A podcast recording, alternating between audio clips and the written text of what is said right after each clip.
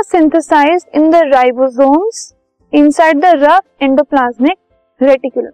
rough endoplasmic reticulum में जो ribosomes होते हैं, उनमें प्रोटीन्स का सिंथेसिस होता है।